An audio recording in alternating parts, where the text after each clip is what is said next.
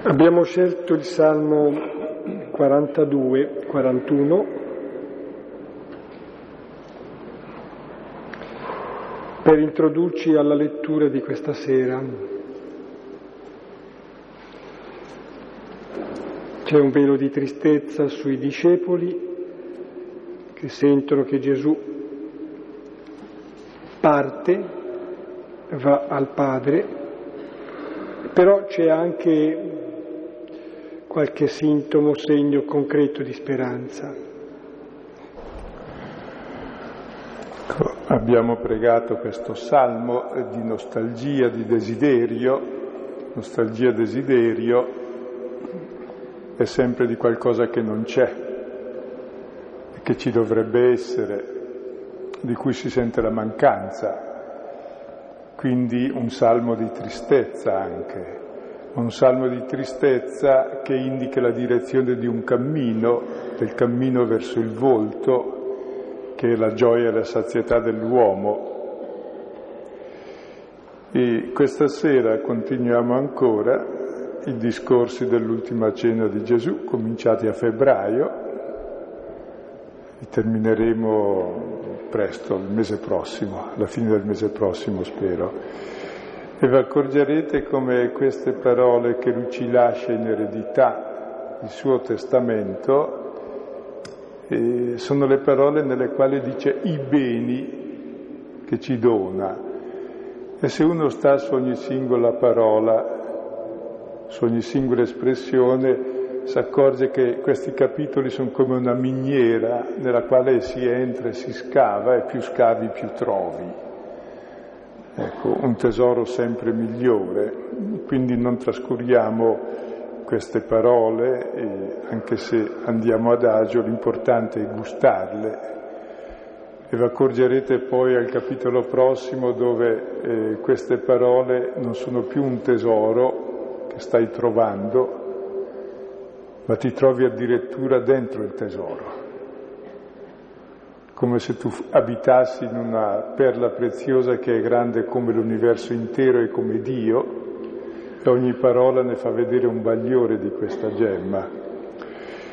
E la volta scorsa ci siamo fermati a metà del brano dove Gesù diceva che un poco mi vedrete e un poco non mi vedrete. Ecco, c'è un poco di tempo in cui lo si vede il venerdì e non si vorrebbe vederlo così, quindi ciò che vediamo di Dio non ci piace, e c'è un secondo tempo in cui vorremmo vederlo e assolutamente non lo vediamo perché è nel sepolcro. E sono quei due tempi ineliminabili del silenzio di Dio, dell'assenza di Dio, che tutti passiamo e proprio in questi due tempi comprendiamo chi è Dio. Proprio quel poco tempo che lo vediamo nel venerdì santo sulla croce e non vorremmo vederlo così, è il momento in cui Dio si rivela come Dio e si dona tutto all'uomo. Quindi a noi sembra una cosa disdicevole, invece la grande rivelazione di Dio, è lo scandalo. E quel poco tempo in cui non lo vediamo perché negli abissi del sepolcro, abbiamo visto, è il tempo in cui Dio si dona a tutti, entrando nei misteri più profondi dell'umanità passata, presente e futura. E dicevamo che questi due tempi sono i due tempi di sofferenza ineliminabili per entrare nella gioia di Pasqua. Poi che era rimasto qui dopo la lettura durante così le risonanze, un po' a tutti faceva problema che ci fosse sofferenza. Infatti l'unico problema che abbiamo è quello, non ci fosse sofferenza e male non ci sarebbe nessun problema. Ecco, la prima cosa da dire è che la sofferenza c'è, non vale la pena di negarla perché negarla o rimuoverla vuol dire peggiorare la situazione. Il problema della sofferenza è come interpretarla, come elaborarla, che valore dai. Ci sono delle sofferenze che ci si accorge che portano alla libertà, alla vita, alla gioia, all'amore, alla cultura. Poi se uno scava un po', si accorge che l'uomo necessariamente è sofferenza, tra virgolette, perché l'uomo è desiderio. L'uomo è un essere finito che si apre all'infinito, quindi gli manca sempre qualcosa, grazie a Dio. Gli manca l'infinito, ma è fatta per questo infinito. E la gioia è quando lo trova in un modo o in un altro. Poi non ci sono tanti modi, anche se ce n'è infiniti. Quindi la sofferenza è strutturale nell'uomo, anche capire è una sofferenza. Tutta la cultura è prodotta dalla sofferenza e dal disagio. Tutto ciò che inventi è per uscire da un disagio, per avere qualcosa che manca. Anche la libertà è una sofferenza. Nessuno la desidera. Preferisce la schiavitù, l'abitudine, la sicurezza. Anche l'amore è una sofferenza.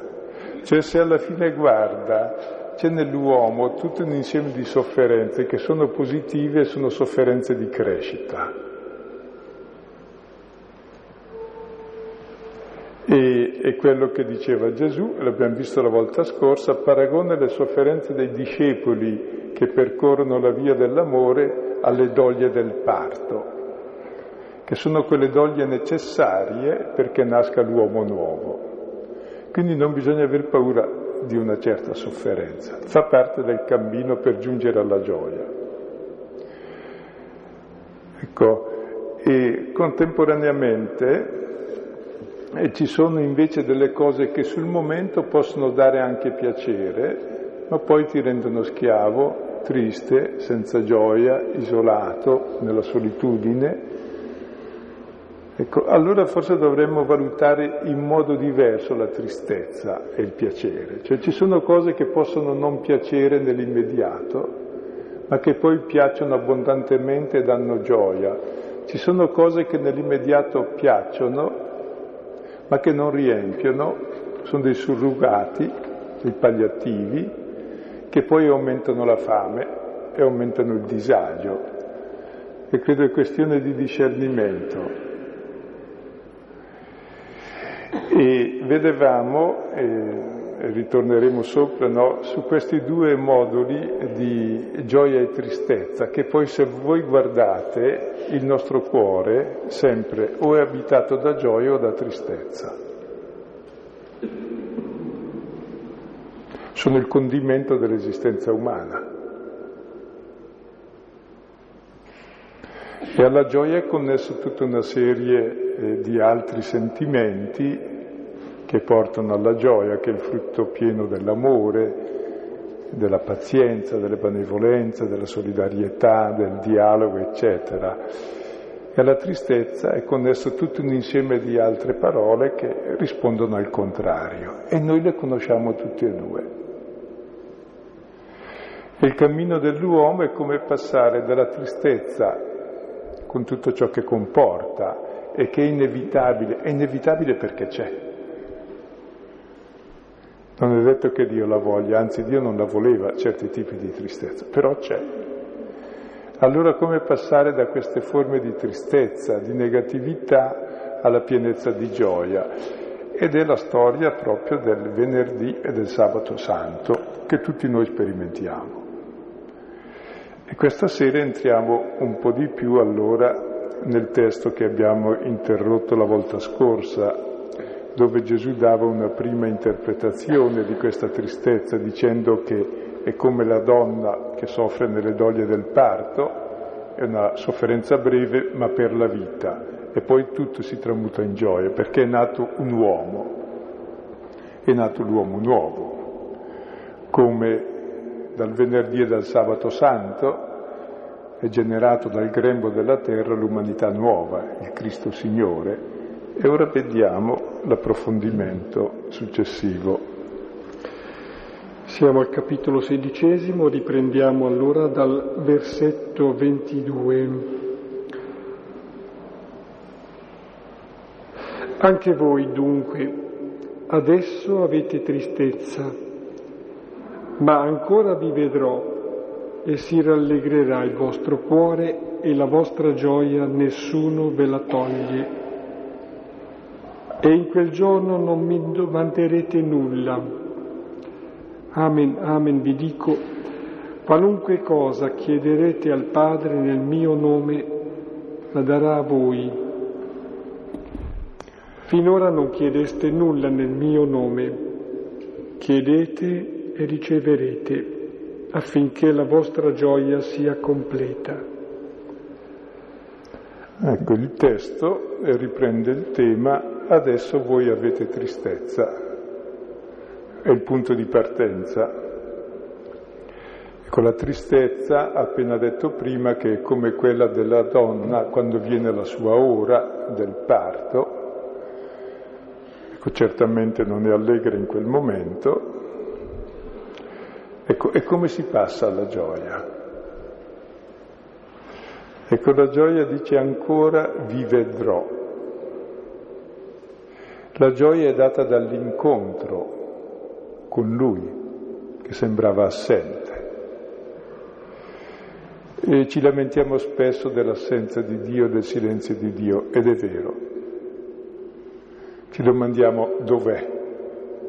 Se fosse qui sarei contento, è il senso del salmo che abbiamo pregato, come la cerva anela i fonti d'acqua, così l'anima mea anela te, o oh Dio. Ora l'espressione sarà molto bella, ma vuol dire che sta morendo di sete, che non è gran bella cosa. Ecco, la soluzione della tristezza è in non vedere l'altro, anzi in non essere visto, io vi vedrò sarà l'esperienza di Pasqua. Gesù non ci dice addio col suo andarsene, ma ci dice arrivederci. Cioè c'è un modo di vedere Dio che è diverso da quello che noi vorremmo.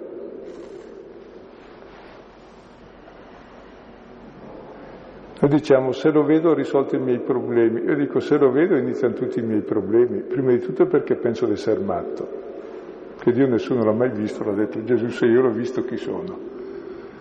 Sono il Padre Eterno che ha preso lo specchio in mano e si è guardato in faccia.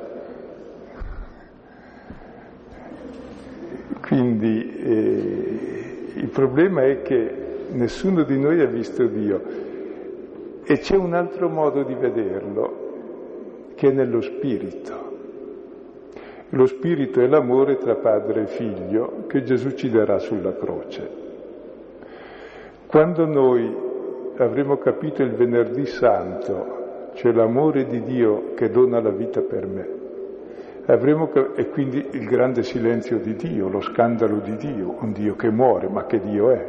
Appunto, è Dio, perché ti ama fino a dar la vita.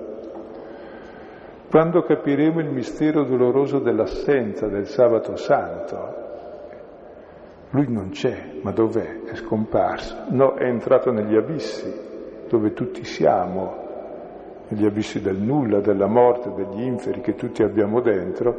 Quando comprendiamo questo, allora c'è l'incontro e sarà il giorno di Pasqua. Mentre adesso è il presente, c'è un vi vedrò al futuro e in questa visione si rallegra il cuore. Ora come si fa a vedere Dio?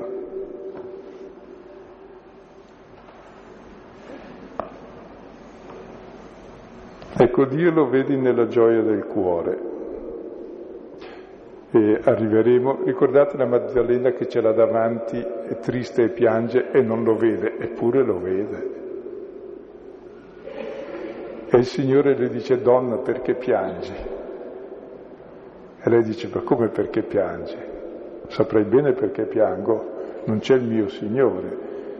E Gesù la chiama per nome, allora lo vede e lui se ne va.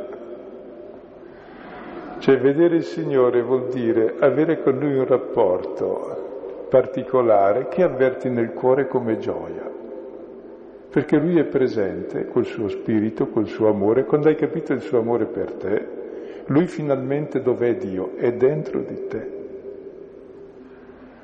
perché da sempre ciascuno di noi è in Dio perché Lui ci ama e chi ama porta la persona nel cuore. Quando noi finalmente comprendiamo il suo amore e lo amiamo, Dio è dentro di noi e lo vediamo con gli occhi del cuore, che vede l'invisibile, è il cuore che vede, perché la Maddalena lo vedeva con gli occhi della carne, ma nella tristezza non lo vedeva. Quindi c'è questo vedere interiore che è importantissimo. Come tu puoi vedere una persona davanti e supponi che quella persona, per esempio, ti voglia male, e, e tu la guardi male, la odi, la detesti, non la capisci. Se capisci che quella persona invece ti vuol bene, la vedi in modo diverso. È il cuore che vede. Nel primo caso la vedi come qualcosa di odioso da allontanare e quindi ti dà tristezza la presenza nell'altro invece lo vedi come qualcosa che accoglie nel cuore, come relazione, come dono, come comunione e questo ti riempie di vita. E Dio lo vediamo in questo modo, mentre sulla croce l'abbiamo visto nell'altro modo, come qualcosa da allontanare. Quando comprendiamo il mistero del silenzio di Dio, allora comprendiamo la sua parola, che è parola di amore. E lui promette che ci vedrà e il nostro cuore si rallegrerà di gioia. La gioia è il colore proprio di Dio, la gioia, dicevamo, è il frutto dell'amore, della relazione e l'uomo è fatto per la gioia, tant'è vero che è triste quando non ce l'ha. E quando ha gioia fa cose buone, quando è triste fa sempre cose cattive, se segue la tristezza. Se resiste fa l'ottima cosa che possa fare in quel momento e la vostra gioia nessuno ve la toglie. È una gioia ormai di qualità eterna essere visti dal Signore e vedere il Signore col cuore, cioè amarlo. È una gioia che non ti toglie neanche la croce, la tribolazione e la morte, perché sai che anche la croce, la tribolazione e la morte è un passaggio dal mondo al Padre, è un entrare più profondamente in comunione con Lui è una vittoria sul male, è una purificazione dell'amore, sono le doglie del parto che ti fanno vedere Lui. Ecco, e accennavamo la, la volta scorsa che esiste davvero un Natale dell'anima.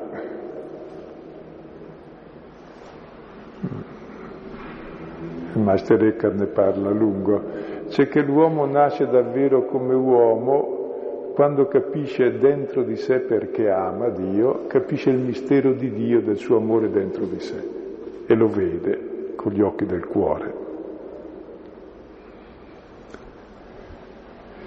E tutto questo avviene grazie alla separazione di Gesù. Diceva è bene per voi che io me ne vada. Ecco, come il figlio deve uscire dalla madre per vedere la madre, ecco, e le doglie del parto servono a questo, così le sofferenze che passiamo se seguiamo il cammino dell'amore non sono negative, sono proprio le, condizi- le condizioni per uscire e vedere il volto, nel quale rivediamo il nostro vero volto. E dice in quel giorno, e quel giorno è quel giorno definitivo, ormai viviamo sempre in quel giorno, il giorno della risurrezione. Quando hai capito questo sei già risorto, poi risorgerai anche nella carne, ma già vivi in questa carne un amore, una gioia, una pace che dà senso e luce alla tua vita. E in quel giorno dice non mi domanderete più nulla, e richiama l'episodio della risurrezione al lago di Tiberiade dove si dice e nessuno gli domandava nulla perché tutti sapevano che è il Signore. Non gli domanderemo più nulla perché abbiamo la coscienza, Lui è dentro di noi, quindi c'è nulla da domandargli. Lo senti, ci parli, lo dialoghi, dialoghi con Lui e la tua vita. Ecco, e in quel giorno Gesù dice qualunque cosa chiederete al Padre nel mio nome, il Padre ve la darà. Cioè la nostra preghiera in quel giorno sarà infallibile, perché in quel giorno cosa chiederemo al Padre? Innanzitutto come chiederemo? Chiederemo nel nome di Gesù, il nome vuol dire la persona. Noi saremo figli nel figlio, perché abbiamo l'amore del Padre. Allora al Padre cosa chiedo? Ma quel che chiedo me lo dà perché il Padre mi dà tutto, mi dà se stesso, mi dà me stesso, mi dà lo Spirito. Quindi qualunque cosa chiederò sarà secondo appunto il dono del Padre che è lo Spirito e che aumenterà in me l'amore, la gioia, la pace, la benevolenza, la libertà. In modo che la gioia vostra scusa, sì, ho saltato un pezzo, dice finora non avete ancora chiesto nel mio nome. Ed era impossibile, perché chiedere nel nome di Gesù bisogna essere in Gesù.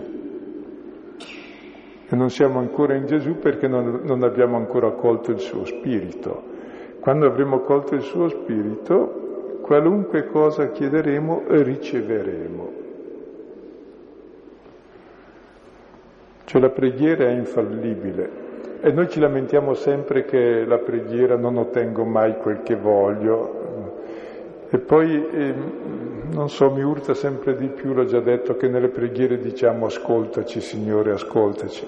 Non è che devi ascoltarci, dobbiamo ascoltarlo, ci vuol dare molto di più di quel che chiediamo. Dio mi vuol dare se stesso. Dio mi vuol dare ora la vita eterna, che è l'amore del Padre e i fratelli. Mi vuol dare lo Spirito Santo. Poi le altre cose o ci sono o non ci sono, la vita è anche transitoria, se ci sono o ci sono vuol dire che è bene che ci siano, cioè sono molto relative.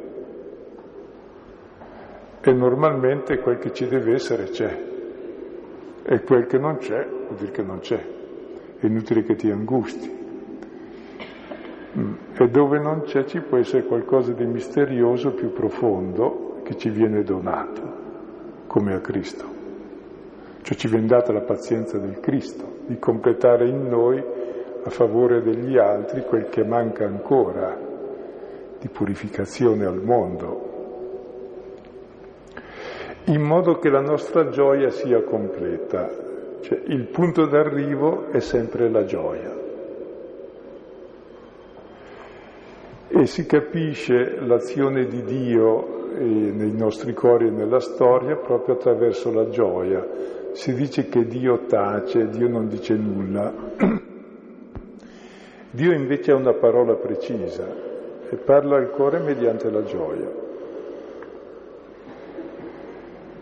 E quando non sono nella gioia mi accorgo bene perché, perché io non sto parlando con Dio, non sono in Lui, ma sono davanti a me stesso, ai miei problemi, che è abbastanza normale. C'è 99 volte al minuto se volete.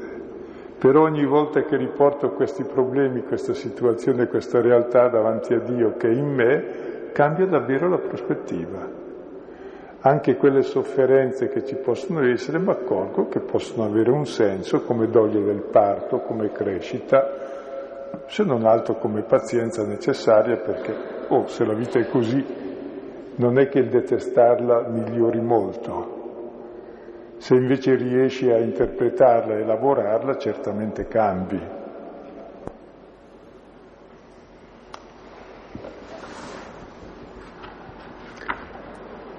Di tutte queste cose vi ho parlato in similitudini.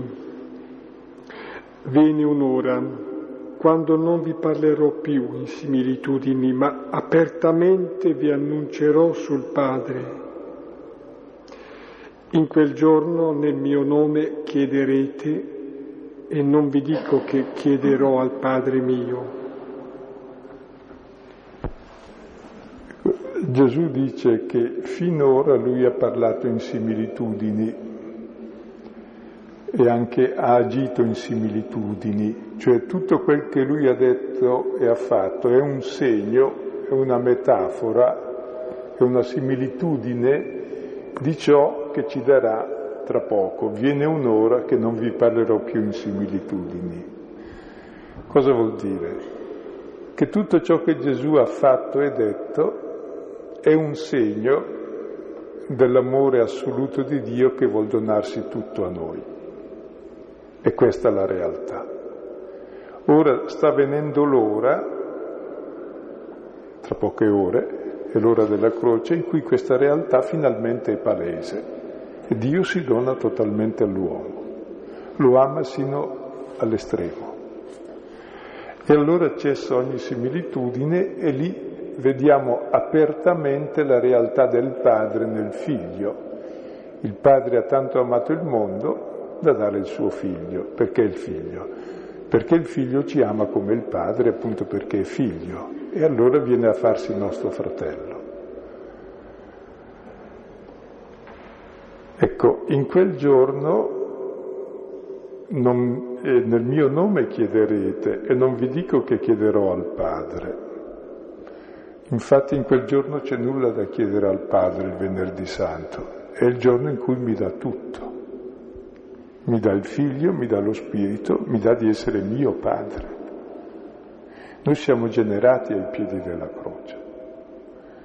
Come Eva è stata generata dal costato ferito di Adamo, ecco così noi siamo generati figli dalla ferita del nuovo Adamo addormentato, cioè dalla ferita di Dio, dal suo amore per noi. Quindi non vi dico che chiederò perché è inutile e difatti lo spiega il versetto 27 perché è inutile chiedere. Egli infatti, il Padre, vi vuole bene perché voi mi avete voluto bene e mi avete creduto che da Dio sono uscito. Sono uscito dal Padre e sono venuto nel mondo e di nuovo lascio il mondo e vado dal Padre. Ecco, tornateci su questo versetto 27 che è un po' il centro di questa sera, anche di tutto il brano della volta scorsa. Dice, non c'è nulla da chiedere al Padre perché il Padre infatti vi ama, vi vuole bene, e qui non c'è la parola solita greca agapao, che vuol dire quell'amore incondizionato, anche se tu non ami, lui ti ama lo stesso. Questo è ovvio. Qui si usa una parola fileo, filos, che vuol dire amico. E l'amicizia è qualcosa di reciproco. Cioè in quel giorno ci sarà amicizia tra, eh, tra voi e il Padre, finalmente. Perché? perché avrete visto palesemente il suo amore e saprete amarlo anche voi. Quindi tra noi e Dio si stabilisce quel rapporto di amore reciproco che c'è tra padre e figlio, di amicizia, di volersi bene l'un l'altro. Quindi siamo l'altra parte di Dio. E perché fate questa esperienza? perché siete stati miei amici, perché mi avete voluto bene. E perché noi vogliamo bene a Gesù, questo capiterà ai piedi della croce. Vorrò bene a Gesù perché ho visto come Lui mi ha amato fino a dare se stesso per me. Allora il mio amore è una risposta al suo e allora finalmente ce l'ho anch'io nel cuore come io sono nel suo cuore. E allora siccome lui è il figlio, io sono nel figlio, sono amico del padre e ho dentro di me il padre, come io sono nel padre. Quindi in quel giorno noi cominciamo a vivere nella Trinità. E non c'è nulla da chiedere, c'è da vivere questo grande mistero. E se voi leggete Paolo, viene fuori ogni tanto in Cristo, per Cristo, di Cristo, in Cristo soprattutto ecco, nel Signore, ecco, essere dentro. Noi siamo realmente nel Signore, siamo realmente in Dio ed è questo l'entusiasmo di Paolo. Perché siamo in Dio? Perché mi ama infinitamente e capire questo è veramente eh, la gioia piena dell'uomo. So dove sto di casa. Prima di abitare lì era un osso slogato, molto dolorante, che non è al suo posto. E se volete tutta la Bibbia, e da Adamo fino all'Apocalisse, non parla d'altro e di Dio che cerca l'uomo per fargli trovare il suo posto. Adamo dove sei? E alla fine ecco la sposa che incontra lo sposo e allora si trovano l'uno e nell'altro. E in concreto amare Gesù cosa vuol dire? Vuol dire credere che Lui è uscito da Dio come noi da nostra madre, cioè che Lui è il figlio Quest'uomo è il figlio di Dio e io amando lui e amato da lui divento figlio e sono in Dio, indiato io stesso. Quindi la fede, l'adesione a Gesù, l'amore per Gesù, prima si parlava di conoscere, poi di amare, ora di credere, sono sinonimi perché la fede è capire e amare, non è qualcosa di cieco, ecco, ci fa abitare in Dio.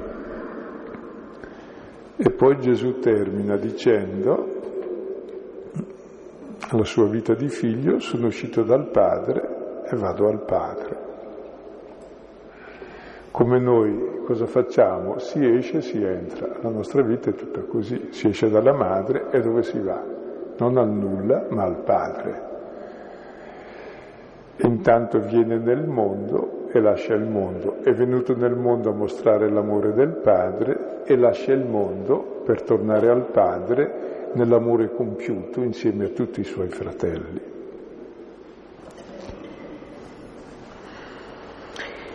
Segue un'osservazione dei discepoli e una risposta di Gesù con cui si conclude questo capitolo anche. Dicono i suoi discepoli, ecco, adesso parli apertamente e non parli con nessuna similitudine. Adesso sappiamo che sai tutte le cose e non hai bisogno che alcuno ti interroghi. Per questo crediamo che sei uscito da Dio. Rispose loro Gesù, ora credete. Ecco, viene un'ora ed è venuta che sarete dispersi, ciascuno per conto suo, e mi lascerete solo. Ma non sono solo, perché il Padre è con me. Di queste cose vi ho parlato affinché in me abbiate pace.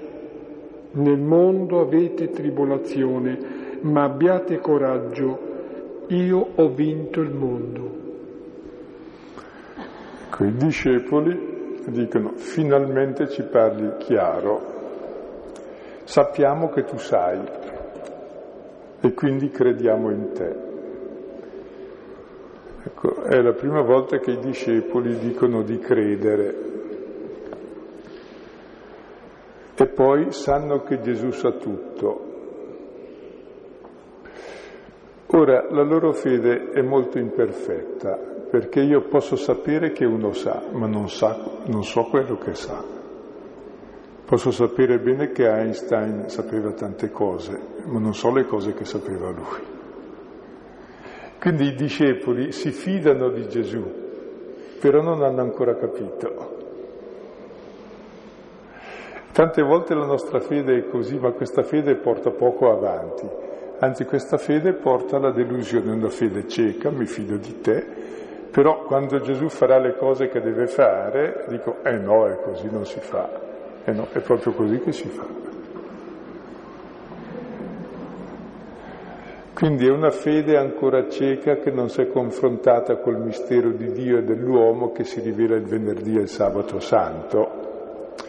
E difatti Gesù dice ora credete, lo dice con ironia, Adesso credete di credere, e tra poche ore crederete di non credere e mi lascerete solo. Quindi la loro fede passerà attraverso l'incredulità, come anche la nostra fede. Ed è importante questo passaggio attraverso l'incredulità e l'abbandono, perché proprio allora capiranno che non sono io a credere in Lui, è Lui che crede in me. Non sono io a non abbandonare Dio, io lo abbandono, è Lui che non mi abbandona, anche se lo abbandono. Allora capiranno cos'è la fede e capiranno chi è Dio. È uno che mi ama e non mi abbandona anche se io lo lascio solo e lo abbandono. È la storia da Adamo in poi. Allora ci sarà quella fede che nessuno mi toglie più, ma non perché è la mia fede. Dice Paolo, chi mi potrà separare dall'amore di Cristo? non dall'amore che ho io per Cristo, mi separa tutto dall'amore che io ho per Cristo, ma dall'amore che Cristo ha per me, dall'amore che Dio ha per me nel Figlio. E la mia fede è capire che nulla mi separa dall'amore che Dio ha per me. Questa è la fede incrollabile.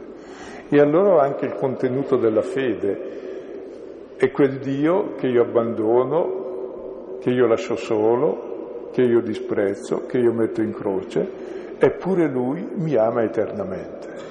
Allora questo è l'oggetto della fede e diventa per me quella certezza indubitabile di quell'amore di cui sono sempre in ricerca, che è esattamente l'amore di Dio. Ecco, Gesù dice, ma non preoccupatevi troppo, mi lascerete solo, ma io non sono solo, sono col Padre. La forza di Gesù è quella di essere figlio e anche la forza di ogni uomo non è quella di essere padre eterno, sono molto deboli i padri eterni, è quella di essere figlio. Cioè la forza di un uomo è l'amore che ha ricevuto. Allora lo può anche dare. Se non l'ha ricevuto non lo dà, in quanto figlio. E dice, queste cose ve le dico perché abbiate pace in me. Cioè i discepoli presto lo abbandonano e troveranno pace non in sé, perché se guarderanno se stessi faranno come Giuda che si impicca, troveranno pace in lui perché vedono che lui è sempre vicino. E poi conclude, avrete tribolazione, ma coraggio, io ho vinto il mondo, cioè ho vinto il male, e voi stessi vincerete il male quando, avendomi lasciato solo, capirete che io non sono solo e sono sempre con voi per testimoniarvi l'amore del Padre. Ecco, direi questo brano completa quanto abbiamo detto la volta scorsa, su quel passaggio che avviene un po' in tutta la nostra vita, dalla tristezza alla gioia, quel poco tempo inevitabile che c'è di afflizione che però va inteso, va capito, ecco, come luogo in cui si rivela davvero Dio come amore e in cui anche se lo abbandono lui non mi abbandona. Ma volendo aggiungere qualche testo supplementare o diciamo di rinforzo rispetto a quelli suggeriti la volta scorsa, forse si può al Salmo 30 che avevamo pregato la volta scorsa, al Salmo 42 di questa volta, si potrebbe aggiungere il Salmo 27, 26, poi forse è utile leggere anche dai sinottici, da Marco, capitolo tredicesimo. Un discorso magari complesso, ma è un discorso di rivelazione. Attraverso quello che noi leggiamo come male, come dolore, e sperimentiamo come male, come dolore, ecco scorgere non i segni premonitori di una morte, ma piuttosto di una, di una nascita. Poi Seconda Corinti, capitolo primo, 3, 7. E poi si può riprendere anche pure segnalato, sempre da Paolo, la lettera ai Romani, capitolo ottavo, 18-30, dove è richiamata la tenuta, la fedeltà del Signore, non è la nostra fede, ma è la fiducia in Lui. Terminiamo qui.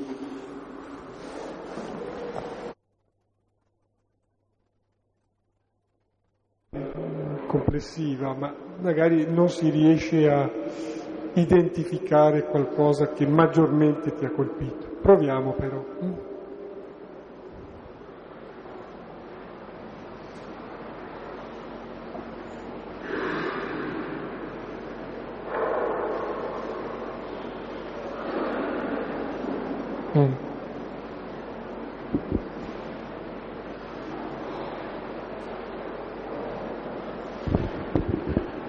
Differenza tra la seconda parte del versetto 23 e cos'è? Se chiederete qualche cosa al Padre nel mio nome, egli ve la darà, con eh, il, eh, il brano di Matteo, mi pare 18, dove Gesù dice eh, dove due di voi si troveranno d'accordo nel chiedere qualcosa al Padre mio, non mi ricordo se dice anche lì nel suo nome, il Padre mio glielo darà. Eh sì, è la, è la stessa cosa. E poi il contesto anche in Matteo è molto bello perché sta parlando esattamente della correzione fraterna e poi parla del perdono. Cioè cos'è che ci dà il Padre? Esattamente ciò che sta scritto nel testo, la capacità di perdonare 70 volte 7, che è la capacità di Dio, di essere misericordia. Così da questo testo cosa ci dà il Padre? E ci dà di essere figli uguali a Lui che è misericordioso. Quindi bisogna anche, è più o meno lo stesso testo con lo stesso significato anche se detto in modo diverso.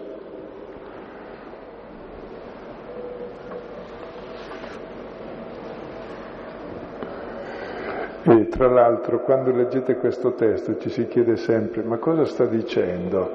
Chiederete, ma non dice cosa chiedere, ve la darà, ma non dice cosa vi darà. Ecco, lo si capisce dal versetto prima o da quello dopo o da tutti e due, cioè dal contesto si capisce cosa chiedere e cosa dà.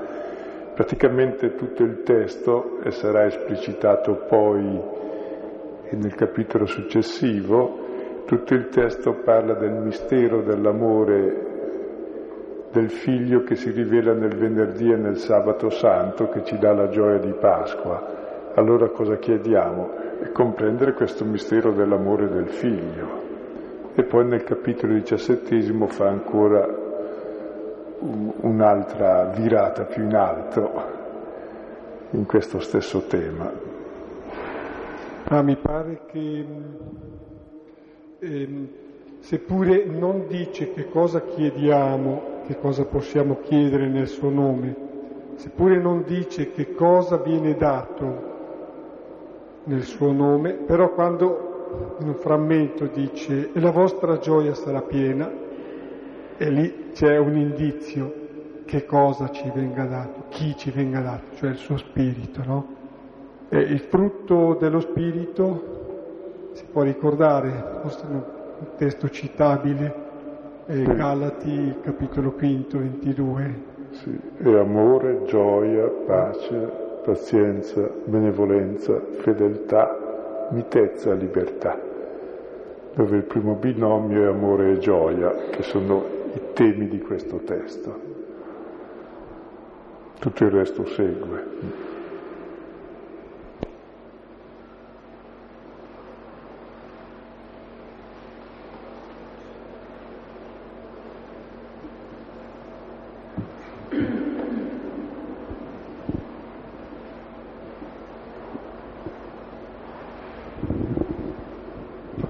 La differenza, il contrasto, anche tu lo facevi notare, fra quando, si, quando dice di chiedere perché otterrete e poi invece più avanti dice eh, io però non, vi, non chiederò più niente nel vostro nome perché Dio già vi ama e quindi già avete tutto. No?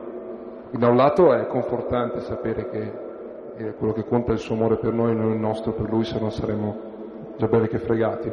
Dall'altro però eh, è anche un po', eh, cioè, imbarazza un po' e mette un po' a disagio il fatto che allora dobbiamo chiedere, ma cosa dobbiamo chiedere se già abbiamo? E, ehm, cioè, diventa un po' complicato porsi anche semplicemente nella preghiera di fronte a a un Dio che già ci ha dato tutto. Ecco, il, il testo è molto fine perché dice non vi dico che chiederò al Padre per voi perché il Padre vi è amico, quindi potete andare voi dal Padre come me perché voi siete già in me. Ecco, poi cosa chiedo al Padre? Sarebbe come dire, no, e se due persone si vogliono bene, cosa chiedono? Di crescere nell'amore, perché se non cresce diminuisce e scompare. Di crescere nella vita, perché la vita e l'amore o crescono o decrescono. Quindi eh, il chiedere vuol dire il desiderare e se non desideri crescere cali e quindi c'è un dinamismo sempre aperto. Non è che dire ce l'ho già, e ciò che ho deve crescere, ma non è che cresca Dio o cresca io. L'uomo cresce secondo la coscienza che ha del dono, quindi che cresca questa conoscenza. E se voi notate tutto l'intento del Vangelo, di Giovanni in modo particolare, ma anche degli altri, e farci crescere nella conoscenza di ciò che già abbiamo, perché il Signore c'è già, il suo amore c'è già, e la nostra coscienza che cresce secondo la frequentazione che abbiamo del testo. Così l'amore tra le persone, ecco, se c'è o c'è o non c'è, sì, però vi accorgete se non c'è frequentazione e non cresce, scompare anche quel che c'è. C'è un dinamismo ecco, nella vita, nell'amore, nella conoscenza che non deve chiudersi mai. Stavo pensando che più che il testo, la domanda appena formulata ehm, mi faceva venire in mente ciò che dice Agostino, Sant'Agostino, nella lettera prova che si sta leggendo nelle letture questi giorni. E appunto dice ma è inutile domandare a Dio nel senso che Lui sa già ciò che noi eh, abbisogniamo. Eh, serve a noi il domandare. Questo dice eh, impedisce che il nostro desiderio diminuisca, ma il domandare fa sì, anzi che si rinforzi il nostro desiderio direi da parte nostra, serve il domandare da parte nostra, per noi.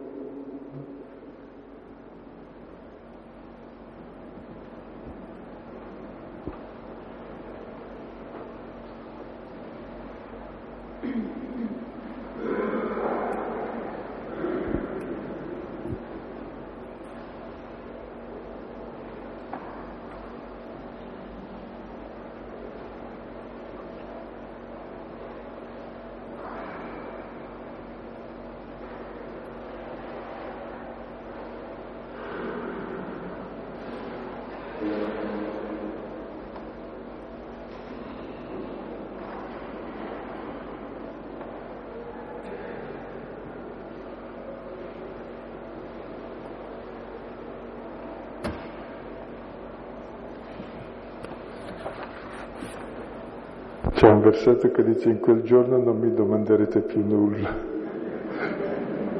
E può darsi che sia già quel giorno. Un'applicazione troppo letterale, però mi sembra un po'. no, e c'è. Prego, Filippo, c'è qui Alessandro. No. Dove? Ecco, fioriscono subito le domande. Nel Salmo abbiamo letto un abisso chiama un abisso. Allora, questa è una frase che molto tempo fa mi ha, mi ha dato senso, tutt'oggi me ne dà. c'è veramente l'abisso della grandezza di Dio che chiama il mio abisso, il niente. E quindi mi sono sentita liberata dal laccio del cacciatore e mi sono sentita piena di gioia e adesso è vivere ciò che passa con gioia sconfinata, un anelito profondo e una nostalgia che che probabilmente cresce perché non, non ha mai fine, e, però si ancora si fa sempre esperienza della miseria, per cui anche del nostro peccato, e forse questa è la cosa che veramente, cioè la miseria al tempo stesso però la misericordia del Signore. Non so aggiungere.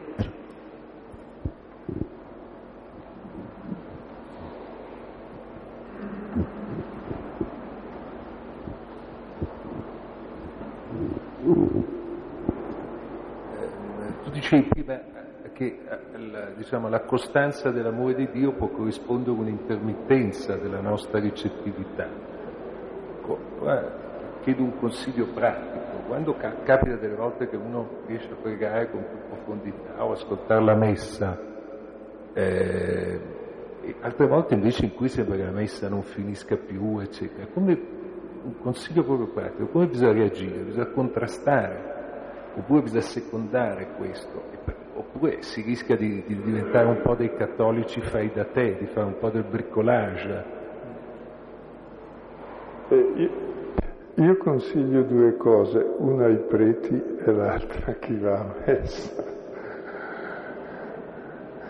I preti di non dire cose troppo noiose e troppo lunghe in modo tale che il santo sacrificio non sia quello di ascoltare la predica. Ecco, la seconda invece la dico eh, a tutti, anche a me, proprio l'andare a messa o anche il pregare, dover andare a messa è più semplice perché in fondo aiuta la preghiera perché è già una preghiera pregata. E entro anche se io in quel momento eh, fossi distratto, non avessi voglia, tuttavia son preso da questa cosa perché vado a incontrare il Signore a far memoria del suo amore infinito per me, quindi bene o male sono preso dentro. Ecco, e quindi mi metto in quest'ottica, prescindendo dal santo sacrificio che può essermi imposto e da altre fonti, proprio di, preso dalla gioia dell'incontro col Signore che mi ama. Poi qualche volta recepisco più, qualche volta meno, ma ci vado. Capita più nella preghiera personale, invece può capitare anche nella messa, il senso dell'assenza, o del non aver voglia, o del non... e va bene, oh. capita. E allora cosa si fa? Ma è un momento dal quale passiamo tutti ed è importante, abbia voglia o non abbia voglia, quando prego il mattino dico, il Signore voglia stare con me, peggio per Lui, sono così come sono e dedico il mio tempo. E questo mi fa capire tante cose, che per esempio a me Dio non interessa tanto, però io interesso tanto a Lui, ha dato la vita per me.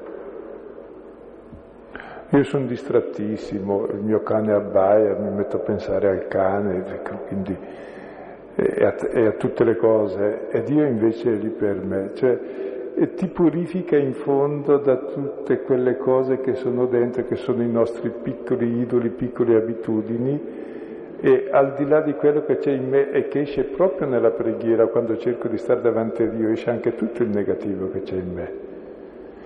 E è importante. Per cui in genere noi smettiamo di pregare quando siamo nell'aridità o nella distrazione, Invece fa parte della mia vita l'aridità, la distrazione, il fatto che Dio conti pochi, il fatto che io penso a altre cose e mi accorgo proprio mentre prego. E allora comincio a capire qualcosa di me e anche qualcosa di Dio che mi ama così come sono. E non c'è ricetta contro queste cose, cioè ci passiamo tutti, e ci vuole la perseveranza. È la parabola di Luca 17 della vedova importuna, dove il titolo è Bisogna pregare senza inca- sempre senza incattivirsi, come la vedova che va sempre lì e, e insiste presso il giudice iniquo, che sarebbe Dio. Ma in ristretto sembrerebbe di poter dire così, ecco, circa la preghiera. E non è bene pregare per dovere, è bene pregare per piacere, precisando che il piacere non è il mio ma il suo. Ecco, in ristretto. Eh, a proposito del chiedere, mm, pensavo diciamo, alle persone che si sono realizzate un po' meglio di me, cioè i santi, cioè cos'è che chiedevano? In fondo quello è stato detto all'inizio qui, di essere tranquilli nella vita, che significa questa sintonia con il, con il Padre. Ecco, quindi non chiedevano nient'altro, però se, leggendo la loro vita loro si vede che chiedevano e ottenevano da Dio anche cose materiali. Ed è una contraddizione perché potrebbe essere uno sviamento nei riguardi dei beneficiati del, senso del chiedere. Ma in effetti però dopo penso di aver fatto questo passaggio, anche i miracoli di Gesù non erano un, benef- erano un beneficio reale fisico, materiale, ma era segno di qualcos'altro.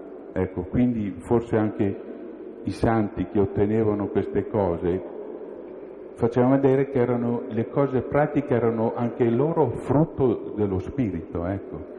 Se, se, si chiede solo le cose materiali non arrivano, non, perché non ha senso. Ecco, questo, la lezione di stasera mi, mi ha indotto a questo pensiero. E dice difatti Gesù in Luca, cercate innanzitutto il regno di Dio e tutto il resto vi sarà dato in omaggio. Cerca di fare la volontà di Dio, di amarlo, il resto omaggio. Se invece cerchi le cose non le ottieni, anche perché le cerchi in un modo eh, scorretto cioè cerchi dalle cose la felicità e non la ottieni, diventi schiavo delle cose. Se cerchi invece non le cose, ma la volontà di Dio che è l'amore e la capacità di vivere in modo ordinato il tuo rapporto con gli altri, con le cose, ti accorgi che le cose e gli altri ci sono finalmente in modo utile e ordinato, come omaggio proprio. Mentre in genere proprio Dio per noi è, è come una mucca da mungere, vogliamo latte, vogliamo questo, vogliamo quest'altro. No, povero Dio, ce lo trattiamo male. La preghiera bella è il Padre nostro dove c'è tutto. Cioè Dio in fondo viene a essere, eh, non so, eh, la macchinetta dove mette dentro il gettone e poi premi il bottone se vuoi l'espresso con zucchero, senza zucchero, il cappuccino la cioccolata. O... No, Dio non è una macchinetta, è, è, è tuo padre, tu sei il suo figlio, vuole il dialogo con te.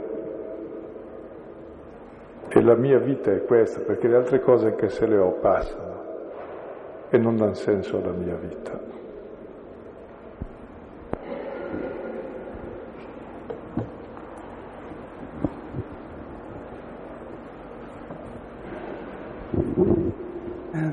Scusa, io volevo tornare un attimino sul concetto della gioia. Mi è piaciuto quello che hai appena detto sull'aridità nella preghiera, nell'andare a messa, ma mi chiedo, io personalmente vado regolarmente in ambienti pastorali, eh, tipo parrocchia, eccetera, eccetera, ma sento spesso in me, per incominciare, eh, preciso, ma anche dagli altri, veramente un po' una mancanza di gioia. Ecco, eh, la gente cerca di fare il suo servizio, il suo lavoro, però gli pesa. E, e non è quello che ci promette Gesù, ecco, dovre, dovremmo avere questa gioia quando facciamo questi servizi. Sì, è vero, anzi il servizio lo si fa per gioia in genere, se no non lo si fa bene almeno. Poi dopo però certe cose anche la gioia viene un po' dopo. Eh, perché certe cose anche eh, ci pesano, cioè se c'è una persona eh, così che in quel momento ti intralcia il tuo cammino, i tuoi progetti e devi dedicare del tempo, nell'immediato non hai proprio piacere di star lì, vorresti fare altro. Poi ti accorgi che invece provi gioia di essere stato lì. Cioè certe gioie vengono dopo, però normalmente è bene averla prima anche durante e forse qualche volta ci manca perché il nostro, fa, il nostro fare è molto centrato sul fare e non invece qualcosa che trabocca da dentro e che anche deve essere misurato. Mi domando qualche volta, ma perché la sera sono preoccupato sono triste? Beh, se ho fatto 15 ore di lavoro è anche giusto che, che sia stanco e non sono contento. Vuol dire che devo ridurre anche. Cioè qualche volta proprio, siamo tentati nel bene di farne troppo. Un asino che porta un quintale è un buon asino, uno che ne porta due o tre è un asino morto, non è migliore.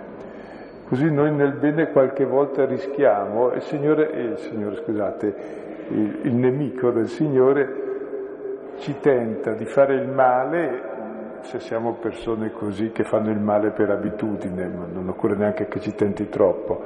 Se vogliamo fare il bene ci tenta di fare il bene a tutti i costi, anche più di quello che riesco a fare. Anche quel bene che eccede la mia misura, il bene va fatto con discernimento. E qual è la regola del discernimento? Ma se c'è una cosa anche ottima da fare, che però faccio con tristezza, vuol dire sarà ottima ma non è per me. Oppure una cosa che è giusto che io la faccia e l'avverto, cioè anche l'attrattiva e la gioia, però non ce l'ho piena. Beh, forse perché in me ci sono ancora tanti egoismi che devono essere un po' superati, allora può darsi che sia bene farla tenendo presente che la mancanza di gioia viene non dal fatto che la cosa è sbagliata, ma che ancora il mio egoismo ci soffre all'inizio. Ma in questo caso ti accorgi che hai la gioia dopo. Se invece dopo non c'è la gioia vuol dire che forse va anche moderato, e, non cambiato, moderato, ordinato, perché credo che la grossa tentazione eh, di chi fa il bene è la mancanza di discrezione, direbbe San Benedetto e Sant'Ignazio, il discernimento, cioè, troppo, ci vuole la misura. Eh, mi alzo il mattino alle sei per pregare perché così la prima ora dedico al Signore così, poi vado a dormire a luna e dico guarda che se vai a dormire a luna non alzarti alle sei, se no non, non preghi bene, ti metti a imprecare, è arrivato a sera. Quindi c- conoscere anche i propri limiti. E anche sapere, eh, pensavo la più grossa ascesi che noi possiamo fare, secondo me, è quella che dice Isaia. Eh, che la pone come condizione per abitare nella terra promessa. Cioè quella di prenderci un giorno libero alla settimana in cui facciamo niente.